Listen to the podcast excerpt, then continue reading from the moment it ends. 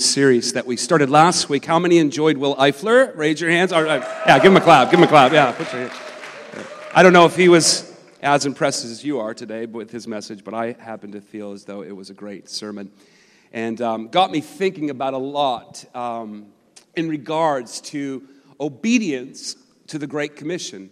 Essentially, I think that was kind of the heart and tone of his sermon.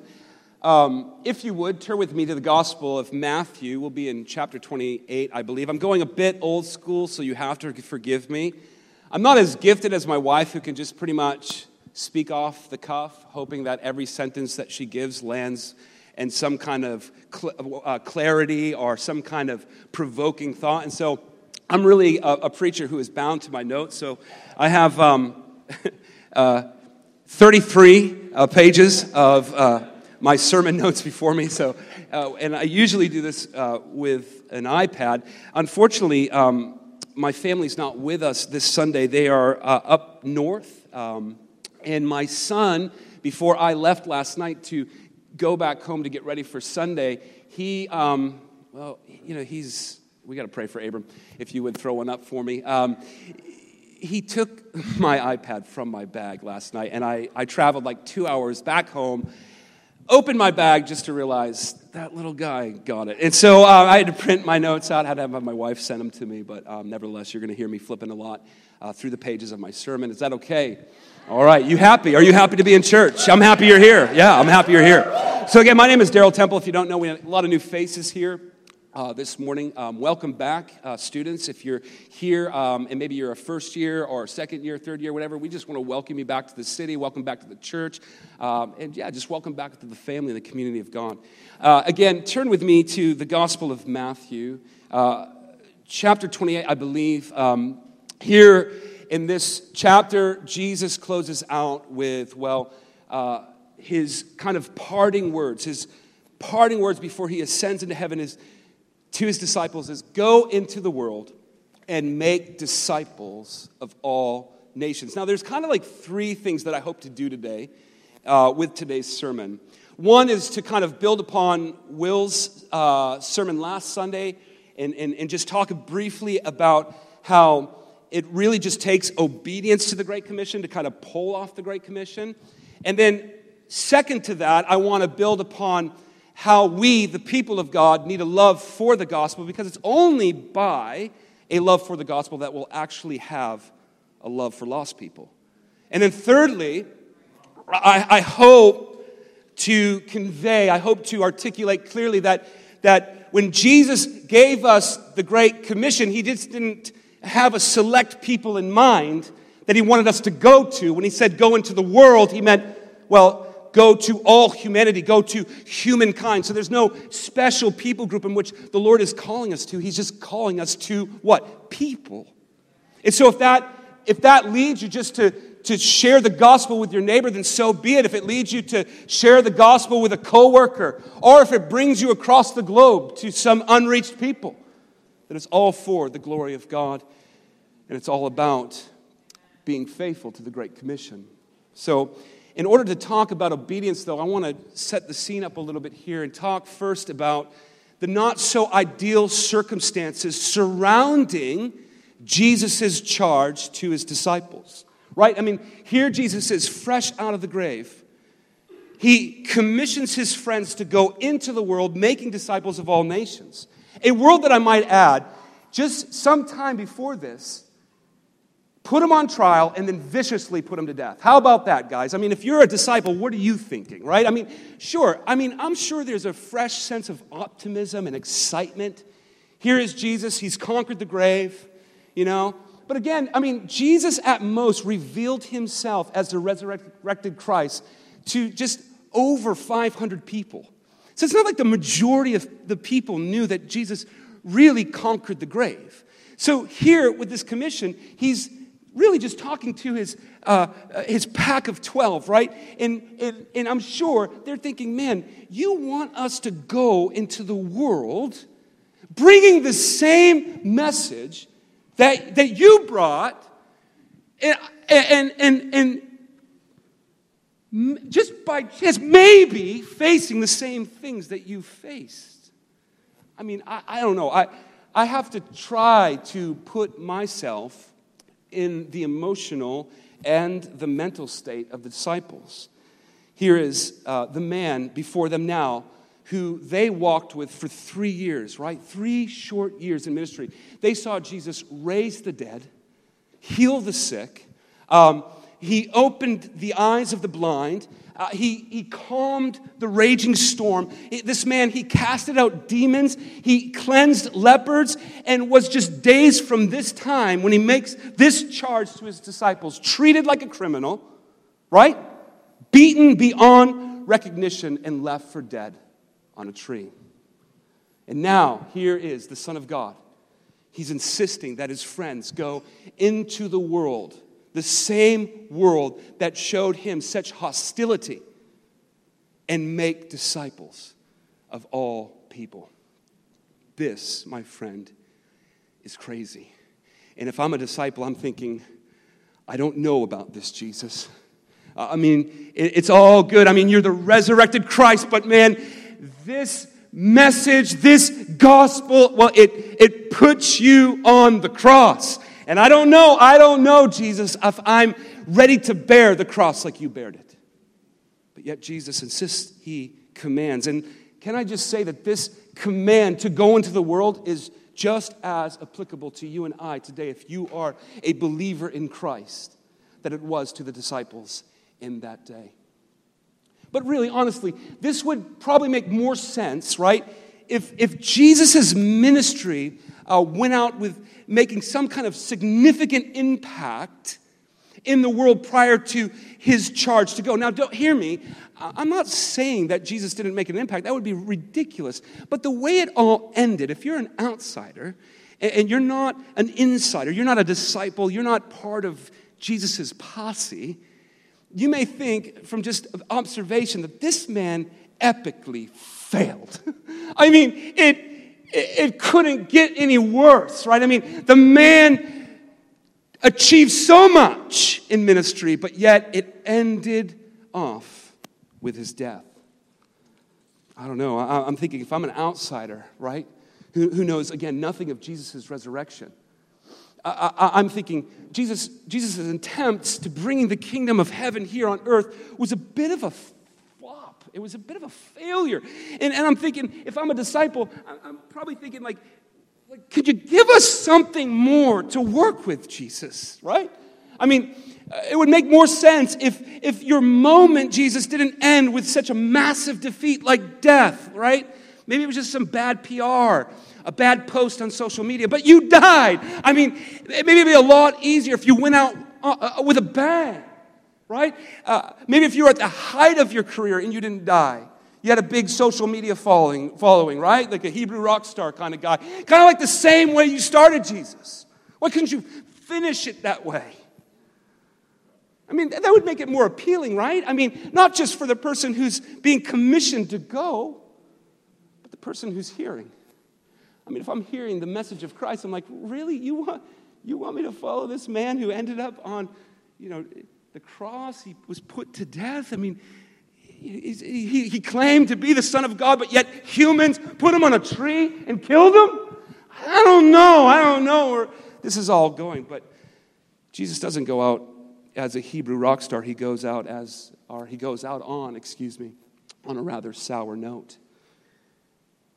That's just the truth of it. He goes out dying, and it's only a select few that actually know that he is now beaten the grave and with his disciples. He's not at the height of his popularity. Matter of fact, his popularity ratings are low, right? I mean, and there he is with a small group of leftover disciples, a small handful of guys saying, Go into the world and make disciples of all nations, bringing with you the same commands, the same message that got me killed. Good luck, guys. Now, now I say this, this is important, right? And, again, to build off of Will's message, uh, I say this because the disciples' willingness to go along was such a, a, a planned a plan, excuse me, is strictly based upon obedience and not hype. Now, that has to be said in 2019 because you know what? I'm not going to name any names, but there is a lot of hype around missions today. I don't know if you've heard, and I'm not going to get into the specifics because it would so uh, shine a light on some ministries that I, I love.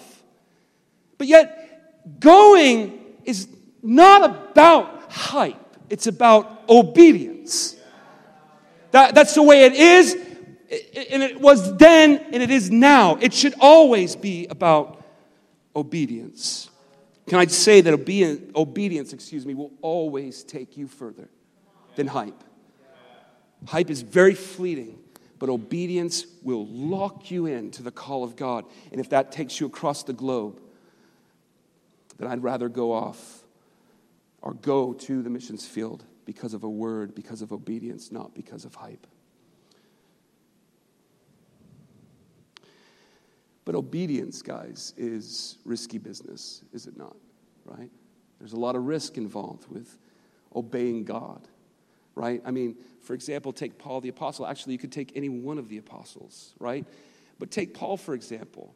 Um, Paul made some enemies, right? I mean, if you read, like, I mean, some of his books, he didn't have, like, a lot of friends, you know? He wasn't, you know, I mean, First Corinthians uh, chapter 1, Paul said that the gospel was a stumbling block to the Jew and was perceived as foolishness to the Gentile.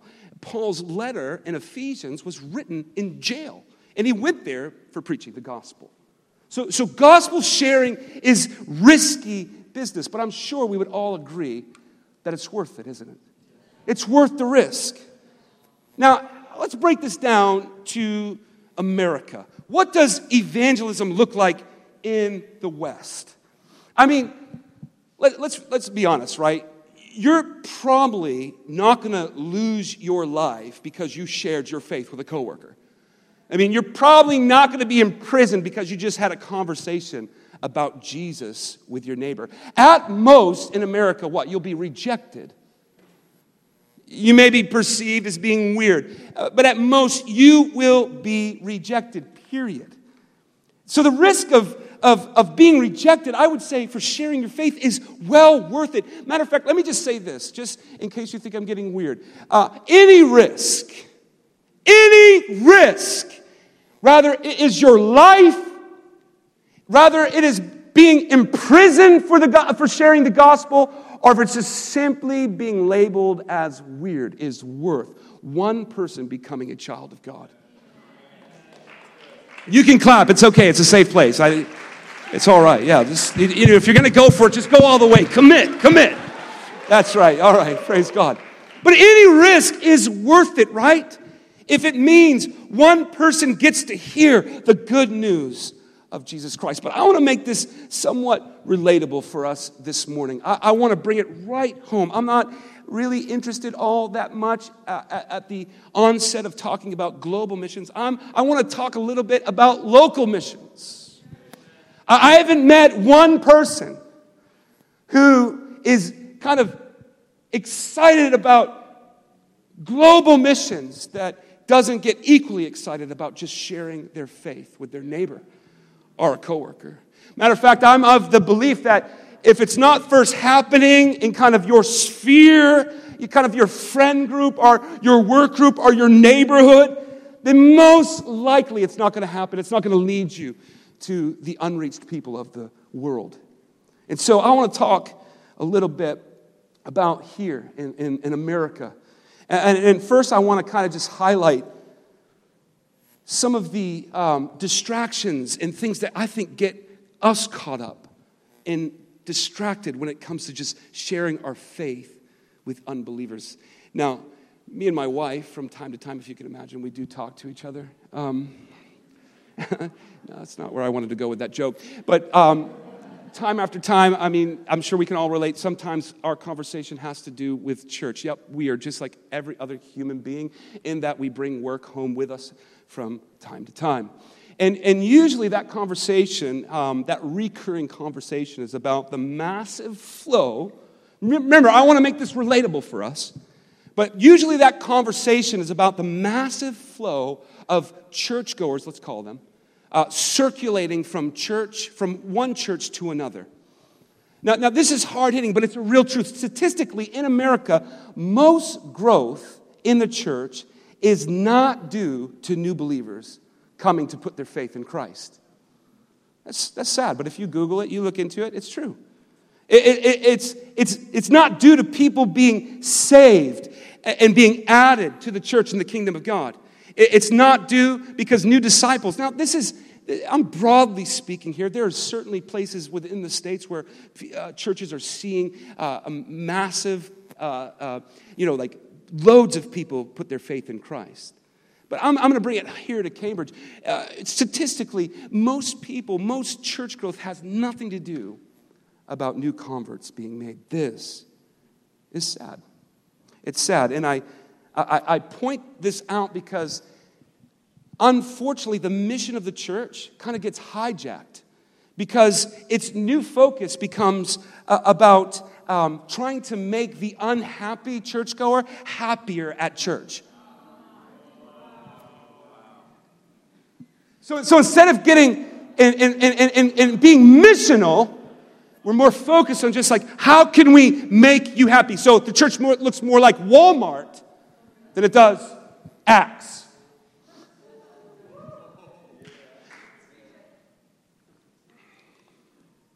This is a tragedy. It really is. Again, instead of the church making or being focused, I should say, on making new disciples and new converts, it's focused on making recycled Christians uh, happier at church. In other words, instead of the church focusing and reaching the lost, its focus becomes satisfying the needs of often the hurting and the disgruntled. And this is an indictment. This is, I believe that, that God is speaking clear to us right now in this moment to, to somehow, by His grace, redirect the course of the church in America and, and, and make our focus again about reaching the lost.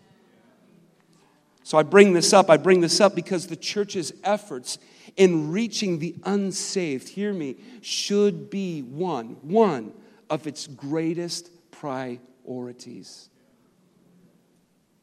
The longevity of church doesn't depend upon making unhappy Christians happier with their church. The, the, longevity of the church depends on making new disciples for Christ. A, a church that no longer reaches beyond its four walls to the world is a church that is in danger of closing its doors to the world. And ultimately, here is the biggest kicker a church that does not take reaching people with the gospel of Jesus Christ seriously is a church that does not take the gospel serious.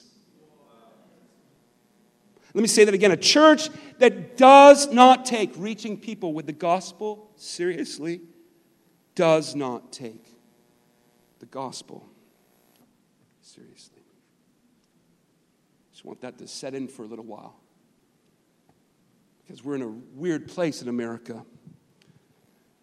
We're in a weird place in the church today where we've become uh, a better place of, um, uh, of service rather than uh, reaching uh, people. We're, we're, we're more into how can we make a difference? How can we best serve you? I'm all into that. And listen, by the way, just this little disclosure I'm all in for finding the right church. I, I am. I, I, kudos to you who are searching. But at some point, bring that search to an end. Don't treat church like a buffet table. Lock in, plug in, and give your life to it.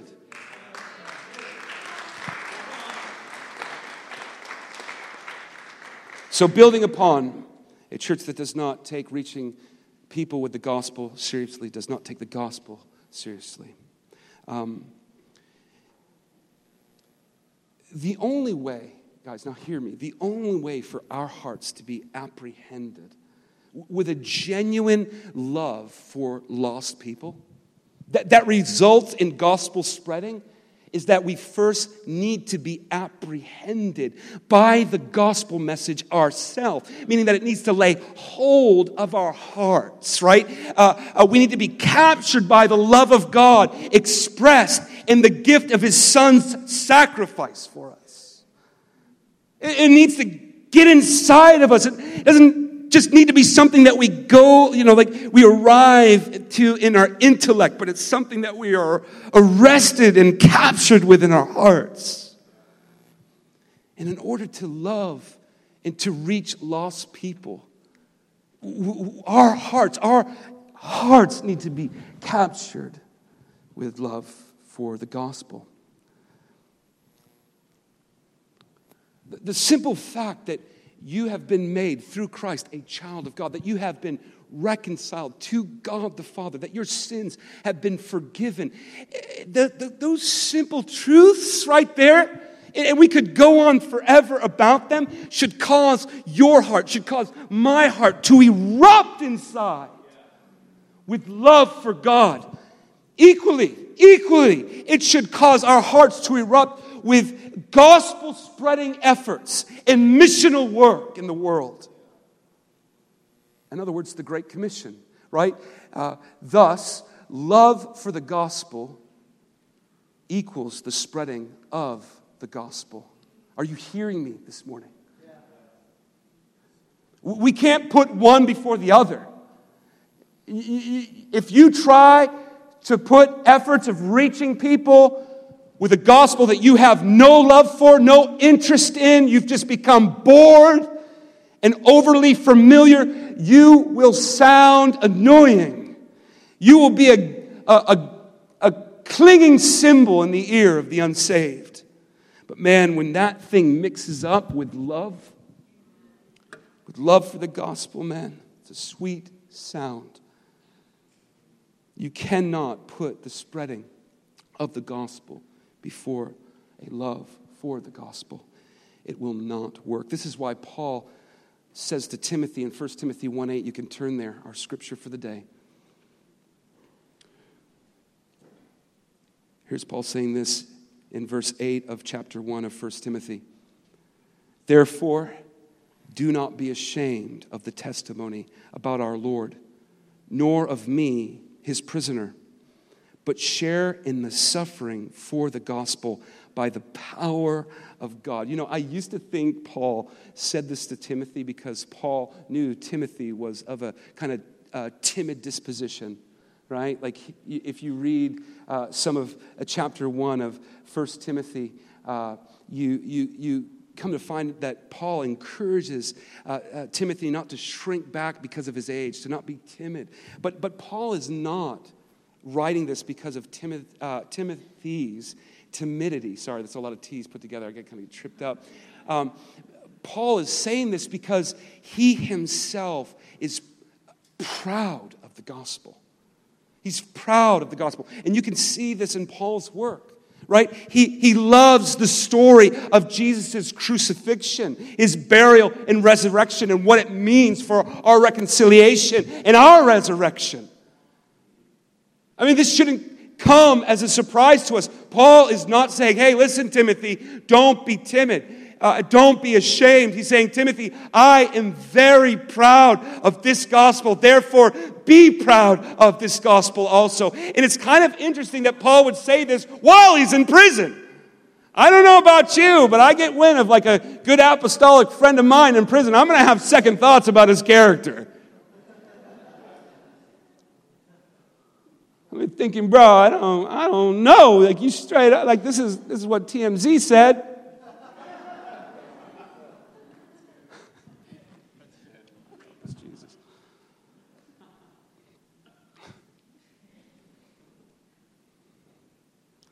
There essentially is a link. And we say this time and time again, and it needs to be said over and over and over again. There is a link between the second greatest commandment and the first. That's Matthew 22, 37 through 39. Essentially, if we love God, right, with all our heart, then we'll love our neighbor as ourselves. This is how these commandments kind of work together. Uh, um, Matter of fact, again, we can't have the first commandment. We can't live out a pure, authentic love for God. Um, I mean, we cannot live out, I should say, an authentic love for the lost unless God becomes uh, uh, what we cherish the most and what we treasure the most. Why? Because the truest and most clearest form of love comes from God. For God is what? Love. 1 John 4 7 and 8. So, where is the definition? Where is the clarity going to come from? How are we going to know how to love people we're not inclined to love? It's going to come by loving God first. In other words, one begets another. If we truly have the first commandment living in our hearts, then the second naturally follows.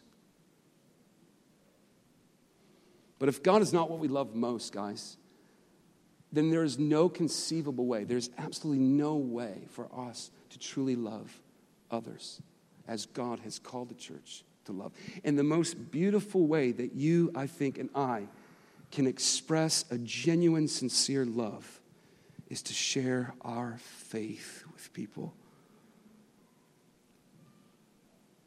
Jon Bloom, I've said this before in preaching about the first commandment. He's an author for Desiring God.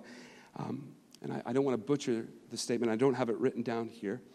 But um, he said, We love, the, the most loving thing we can do for others is love God more.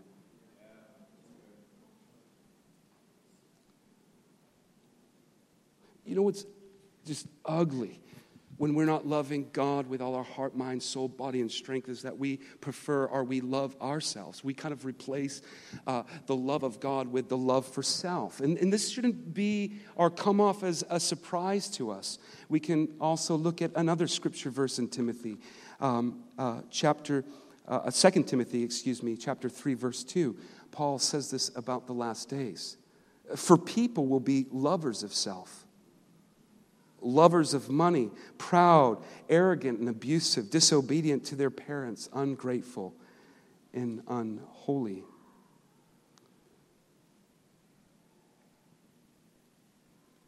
When the first commandment is not predominantly consuming, I guess, for lack of better words, our lives, in that our thoughts are given to loving God. Our heart is giving to loving God. Our body is given to loving God. With our strength, we love God. When, it, when that is not in kind of its proper place, then the love of self becomes predominant. And, and that, in and of itself, is a distraction. It's a deterrence away from what God has called us, the mission that He has given us. I haven't met one self centered person that gives a rip about lost people me included. When the love for God is absent, then the love of self is paramount. In other words, just to summarize this part, if we want to see people come to put their faith in Christ, then our hearts must fall deeply in love with Christ. This is the ABCs, right? This is the one, two, threes of faith. But it's so true. And if we miss it, we miss everything. We might as well not preach about the Great Commission. If we don't have a greater love for Christ, then what is the point? There is no point. There is no point. So, two things that I want you to take away with you today. Obedience will always take you further than hype. It will, obedience to the Great Commission will always um, cause you to be actively pursuing um, uh, lost people with the gospel of Jesus Christ. And then, secondly, a love for the gospel equals a love for gospel spreading, gospel sharing, missional work. And now, lastly, in closing, because I don't want to neglect talking a bit about global missions.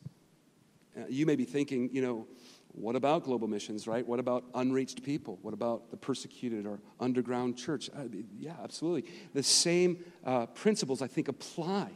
The same principles are needed. I mean, you know, I'm, a, I'm no fool. You know, when Jesus gave us the command to go into the earth and make disciples, like, I, am not just talking about local missions there. I, know God has given a church, the church the desire to reach beyond its four walls into the nations of the earth. And thank God for that. But there is a starting point to everything. What was it? And this is kind of off my notes, and this is where it can get scary. But, uh, you know, was it not um, Jesus' commission from Judah, Samaria, Samaria, Samaria, Samaria, and to the outermost? Uh, you know, uh, borders of the world, right? I mean, so there's a starting point, and we build out from there. But again, I, just to kind of reiterate what I said in the beginning, you're not going to find many missionaries that have a heart for the global harvest if they first do not have a heart for the local. It's kind of like it, it, God just builds it in stages. It all starts with or at some place with some people.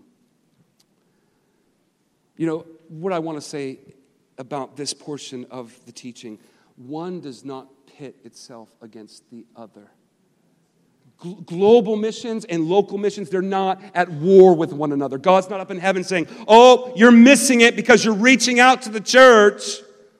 Or, or, or you're missing it because you're neglecting the nations of the earth. They are not at odds with one another. John Piper says this rather, across the fence to your neighbor, or across the desk to a coworker, or across the globe to an unreached people. Jesus calls us to go.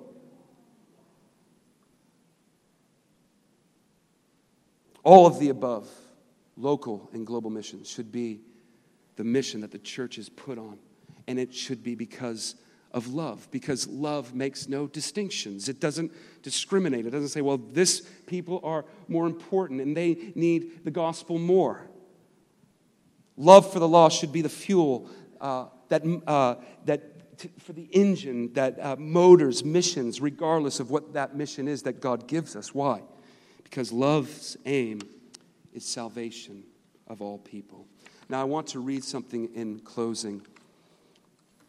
This helped me to really um, suss out and, and land on something solid when it comes to grappling with uh, the difference between local missions and global missions. Here is uh, a, a, an illustration. I can't remember the author because it was um, written on my iPad, and unfortunately, uh, it's not here, uh, but it's not mine. Um, again, it's an illustration, and I hope it is helpful for you as it was helpful for me. Again, when it comes to not pitting local and global missions against one another. Um, Love wills the salvation of the greatest numbers of individuals. Love does not say that any race is more precious than another. Therefore, it would seem that the logic of love by itself would always throw us into the field or people group where the most souls can be saved. Consider this illustration. Suppose there was two luxury liners out on sea and both began to sink at the same time, with a huge number of people on board who did not know how to swim. Now, that is awkward. That right there is just awkward. I mean, how could you not? Never mind. Okay. And suppose you were in charge of a team of 10 rescuers in two large boats. You arrive on the scene of the first sinking ship. Do I need to read like this? Okay, no, just kidding and you find yourself surrounded by hundreds of screaming people, some going down before your eyes, some fighting over scraps of debris, others ready to jump into the water uh, from the sinking ship. Several hundred yards farther away, the very same thing is happening to the same people or a different group of people on the, another ship. Your heart breaks for the dying people. You long to save as many as you can. So you cry out to your crews to give every ounce of their energy to pull as many as possible from the water. Spare no pain, spare no effort. There are five rescuers in both boats, and they are working um, with all their might. They are saving many. Then someone cries out from the other ship, Come help us. What would love do? I cannot think of any reason that love would leave its labor and go if, in fact, it is fully engaged in saving people right where it is. Love puts no higher value on distant souls than on nearer souls. The real cornerstone and thrust of all missional work is love. And if that love calls you to the missions field, then go. Hear it, heed it, and go. But do not be laxed if you do not hear that call to go. If you do not hear that call to go to the unreached people uh, groups of the earth. Hear the call that Jesus has for the people right around you in the workplace, another student in your dorm room, a coworker, a neighbor. Hear it, heed it, and share your faith. You are a missional people. And rather, if you are on uh, the field of global missions, or you are just on the streets of Cambridge, Massachusetts, be a light and be salt.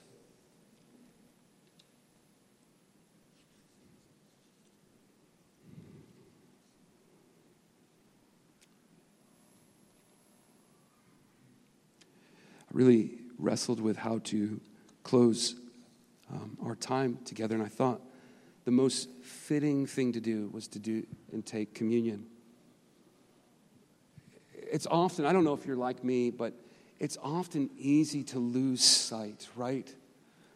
Of the most precious truths of our faith.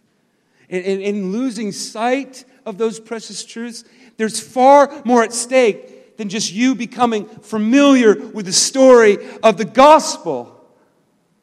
There's more at stake than you just being absent minded or, or, or overly familiar in the sense that you no longer have this connection where you're like, oh my God. I'm sorry, not oh my God. Oh Jesus, what you have done for me.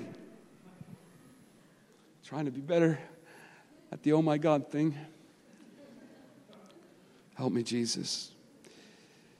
It's easy to lose sight of the gospel. And I, I, I, I feel, if for nothing else, God is just saying, Oh, Daryl, remind them of the gospel. If they just learn to cherish what's been done for them in Christ, oh, it will be hard for them to be silent. So I don't just take communion this morning because I want to remember what Christ has done for me. I, I want to take communion because I want the gospel message again to lay hold of my heart, that it might fuel my missional work in this city and maybe in the nations at some point. I want to invite my good friend Andrew Montoya up. He's going to lead us in the taking of communion. Thank you, Pastor Darrell. So I uh, just want to share a quick word in regards to, to communion and the, um, how special this act is that, that we're going to do right now. Um, I really feel like that as a church, we, we lose sight of the power of communion. It's something that we've made just routine and forget the value of it and do it just once a month or just do it quarterly, when in reality, we should be taking communion daily because it's our opportunity to come to the Lord's table and have communion with Him. So each time we take communion, it's an opportunity for us to say and proclaim and to confess again that I lay hold of all the benefits of Jesus Christ, everything that He paid at the cross for me. That I have the opportunity through this act to receive forgiveness for my sins, to receive health in my body, to receive the power and the indwelling of the Holy Spirit within me. This act is remembering us to the true reality of heaven in our life. It's not meant just to be something that we do once a month, but something that we do to proclaim that heaven is my reality. Heaven is my reality, that the Lord's prepared a table for me in front of my enemies, and I shall not fear, for he has prepared that table. It is His. So, this act right here, I just want to create an expectation for you right now that if you need something from the Lord, if you need healing in your body, if you need breakthrough in your life, there is no greater prophetic act than communion because it is reminding every single principality that we dine at the Lord's table with Him and the Son, and that there is no power greater than our God, that with the enemies in front of us, we shall not fear, we have peace, and the reality of heaven is ours. So remember that right now as we take communion, it's not just a simple act to do, but something to allow the Holy Spirit all of heaven to come invade your life right now. So we have these cups uh, in, in, front of us. So uh, to, in order to open it, there's a little peel here in the top. Just peel it back. So, Father, I just thank you for this opportunity to take communion. And Lord, we do not lose sight of its importance we do not lose sight of its value and its power to commune with you at your table, God. We take this bread in remembrance of your body, Jesus Christ. Your body that received whips towards your back for our healing, so we may be healed by your stripes, Jesus. And we drink this, this wine, this blood, Father, in remembrance of the blood that you shed at the cross that has set us free that has set us free from all principalities and all things that prevent us from seeing you rightly, God, and from enjoying you in your presence, Father. So, Lord, I ask you right now in your name, Jesus, that you touch your children, that you touch them right now where they're at, that as we do this prophetic act, we receive breakthrough in the name of Jesus, that we receive healing in the name of Jesus. For it is your reality, God, and it's that reality that we receive and accept over our lives, God. So we may go ahead and partake of the, the wafer here. I got you. Oh. Thank you, Brother Jay.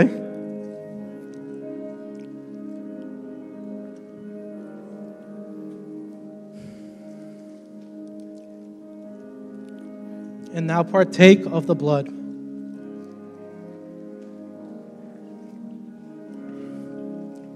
Father, we just thank you and we say, Let your will be done on earth as it is in heaven. On earth as in heaven. For right now, we take hold of heaven as our reality, God. So we praise you and we thank you for the opportunity to come before you and to just praise you and worship you and commune with you at your table, God. And in your mighty name, Jesus, we say, Come, have your way in our lives. Amen.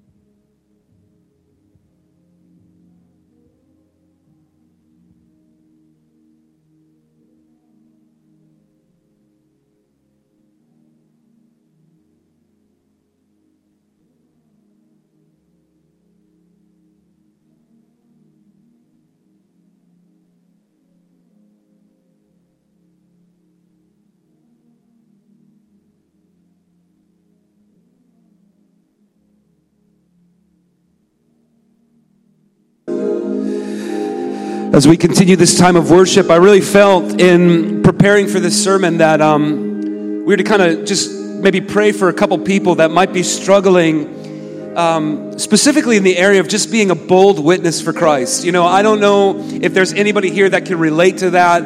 I know that I have, through um, the years, struggled with just um, being bold. Uh, and that doesn't mean being annoying. That just, you know, it just means being confident and, and bold and, and sharing my beliefs and, and my faith in Christ. And I feel like there might be other people here, maybe uh, by chance, that possibly could be uh, struggling uh, with timidity and, and I just, I feel like the Lord wants to kind of prepare an altar here for us just to be able to minister to one another and just believe that God would kind of break some of those chains maybe off of our lives that we might, we might be bold, that we might be confident and sure of that which we're articulating. So I'm not going to spend a lot of time here, but if you just want, you know, a fresh kind of infusion of boldness in your life to just, you know, you, you know that when it's, you know, God comes upon your heart or you feel that kind of tug of the Holy Spirit to just share your faith with that coworker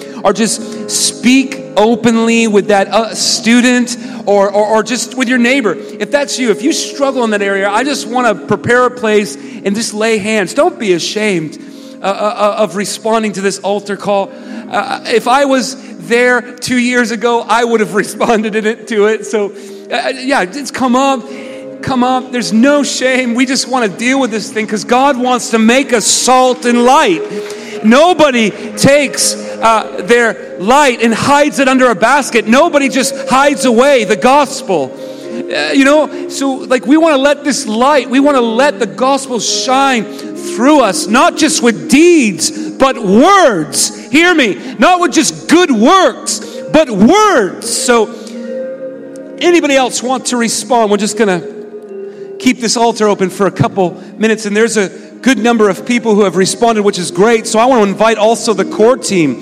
If you're part of the core team here at Hilltop, um, we want you to come up and engage with us to help praying for these people, to encourage. So come up, don't be timid. Line up with me right here in the front. Come on up, come on up, come on up. I just want to know how many people we have. Those who have responded, just keep your eyes closed. Just be praying. I mean, this is the work of God. It's nothing we can do, it's only something God can do. So we're going to rely upon Him and trust in Him that He's going to do work. So, again, if you're part of core team and you're here, we need your help to pray and to encourage these saints. If if you haven't responded, listen, you can still be active. Now's not the time to disengage. Be praying for your brothers and sisters up here who've responded. Just pray for them right where you're at. Extend your hands and ask God to bring about breakthrough and new boldness in their life. So, core team, feel free. Start to pray for these guys and gals. Or just minister to the Lord, minister to one another. I mean, this is what church is all about.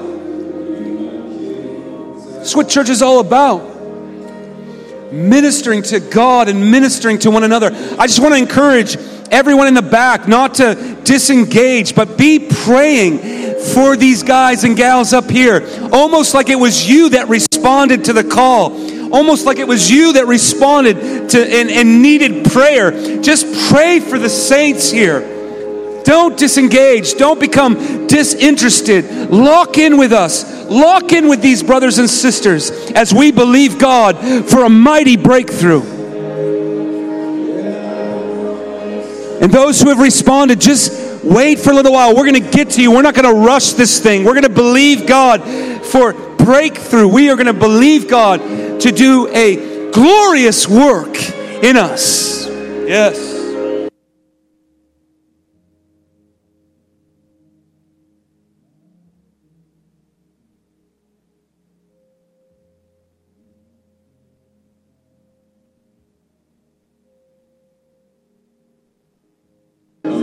And those who are praying for our brothers and sisters, don't just be quick. Hear from the Lord. Like, speak the word of the Lord over their lives. Speak to them prophetically. Hear from the Lord for them. And if you're out there and you're praying right now for those who have responded, and you get a word, listen, we're all in this together. Come to the brother or the sister that you have the word for and release that word, hoping that it might put a deposit of change in their hearts and their lives.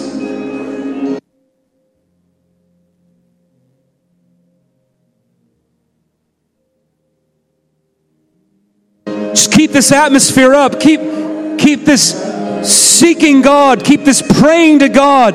Keep it up. Keep it focused and set our eyes on Jesus. Amazing love. Amazing love.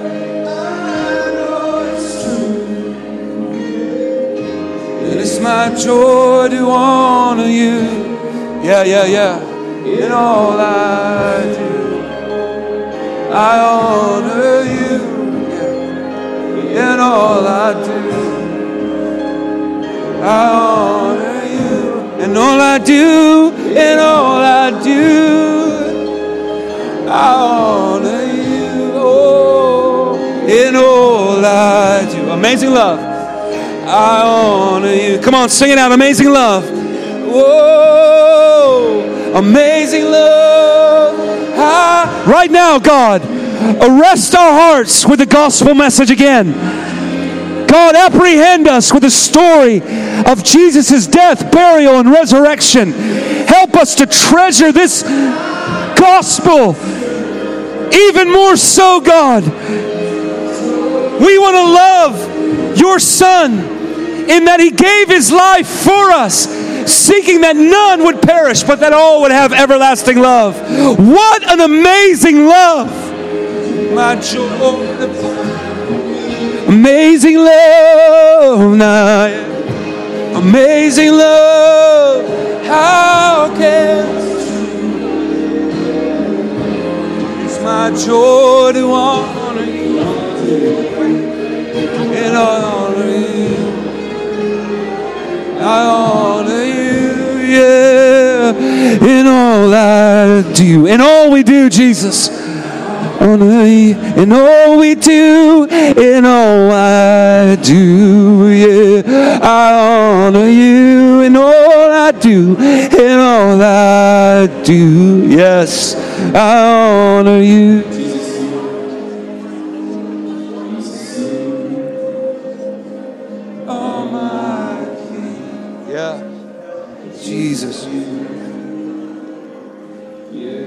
Come on, King Jesus is ministering to people right now.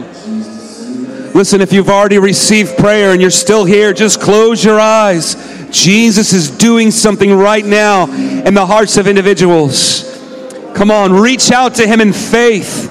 Come on. Reach out to him in faith, knowing that he is a good father, that he does not ignore the cries of his people. He does not ignore the prayers of his people. He hears, and right now, he is hearing from heaven, moving on your and my behalf. Come on.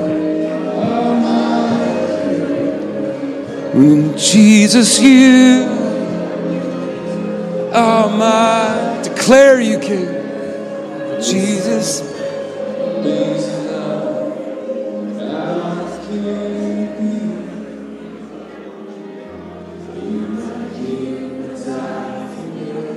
That's right. Amazing love. Amazing love.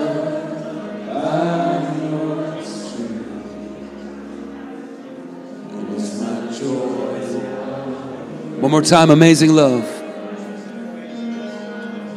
Amazing love, how can it be? Thank you, Lord. Break the chains of timidity, God. Break the chains of fear in Jesus' name.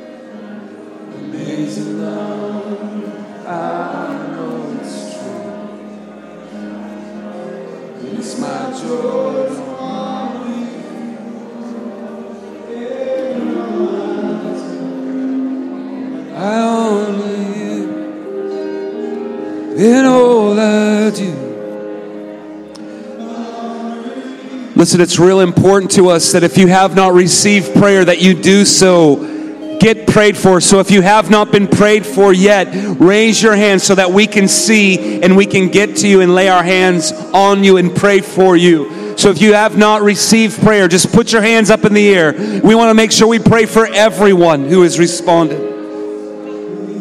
In all I do,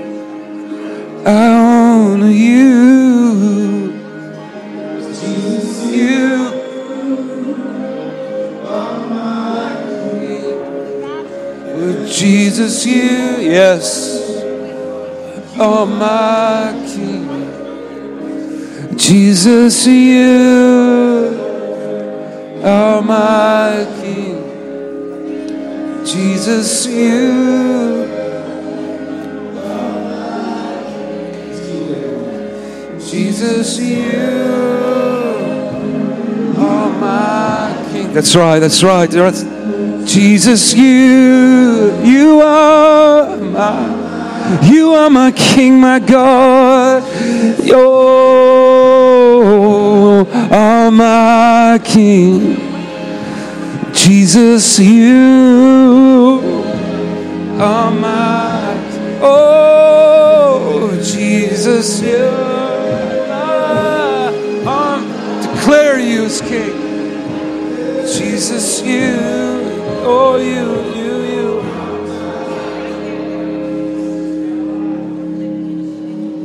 you. Jesus, this morning, we surrender anew and afresh to you, God. We acknowledge you in prayer as our King, as our Lord, as our Savior. And God, as we leave this place, in our Monday, Tuesday, and Wednesday, Lord, we declare that same truth over our lives. Lord, we humbly surrender and submit to you, Jesus.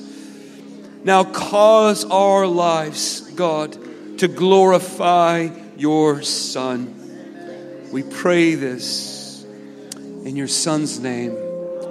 Amen. Can we just sing uh, that old song, Oh, the Blood of Jesus, real quick together? Just maybe the piano just as kind of a closing declaration, as we took communion, seal it with this song of worship.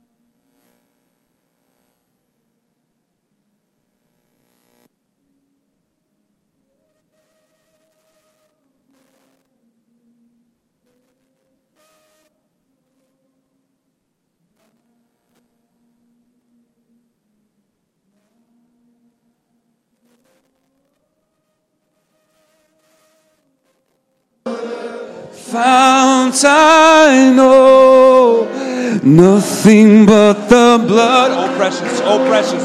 Oh, yeah. Oh, precious.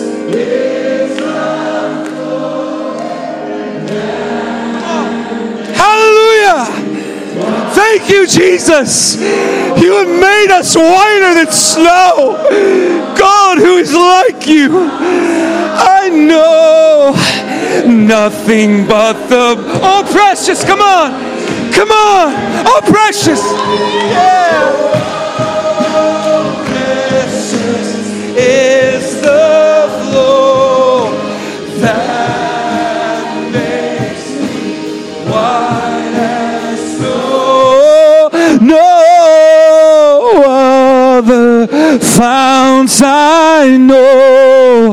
Nothing but the blood of. What can wash? Come on, one more time. Oh, what can wash away our sins? Come on. Nothing but the blood. Declare it. Declare it to Jesus this morning. What can make me whole again. Nothing but, oh, precious, oh, precious, oh, it is precious, so precious. Yeah, oh, precious is the flow that makes me white as snow. No other fount I know nothing but the blood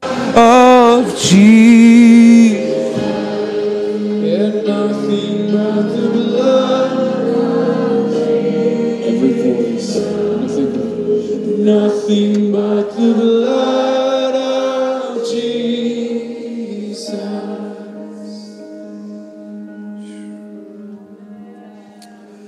What an awesome thing it is, Jesus.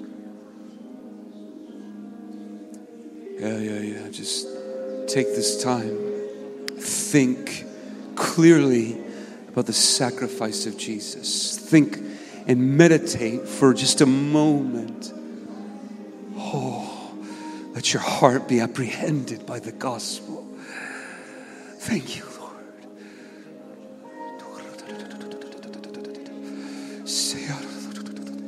Thank you, God. Oh, I feel it. Thank you, God. Thank you, God. Oh, thank you, God. Thank you, God. Thank you resting my heart, Jesus.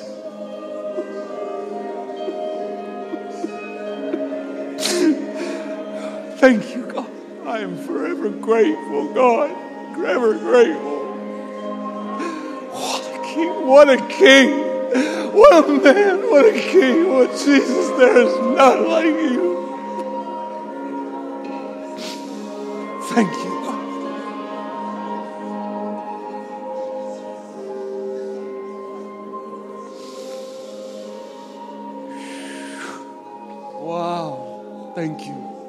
Thank you. Thank you, Lord, for not letting my heart go s- still and solid and hardened, God. Thank you for softening it again this morning. Thank you for extending and pouring out grace upon us to love you more, Jesus. You are good. You are great. You are lovely, and we adore you.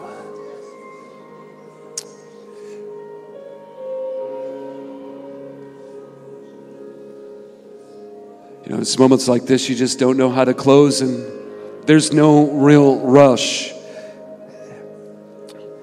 But if you feel closure, if you feel the grace to just wrap up, we want to encourage you go ahead.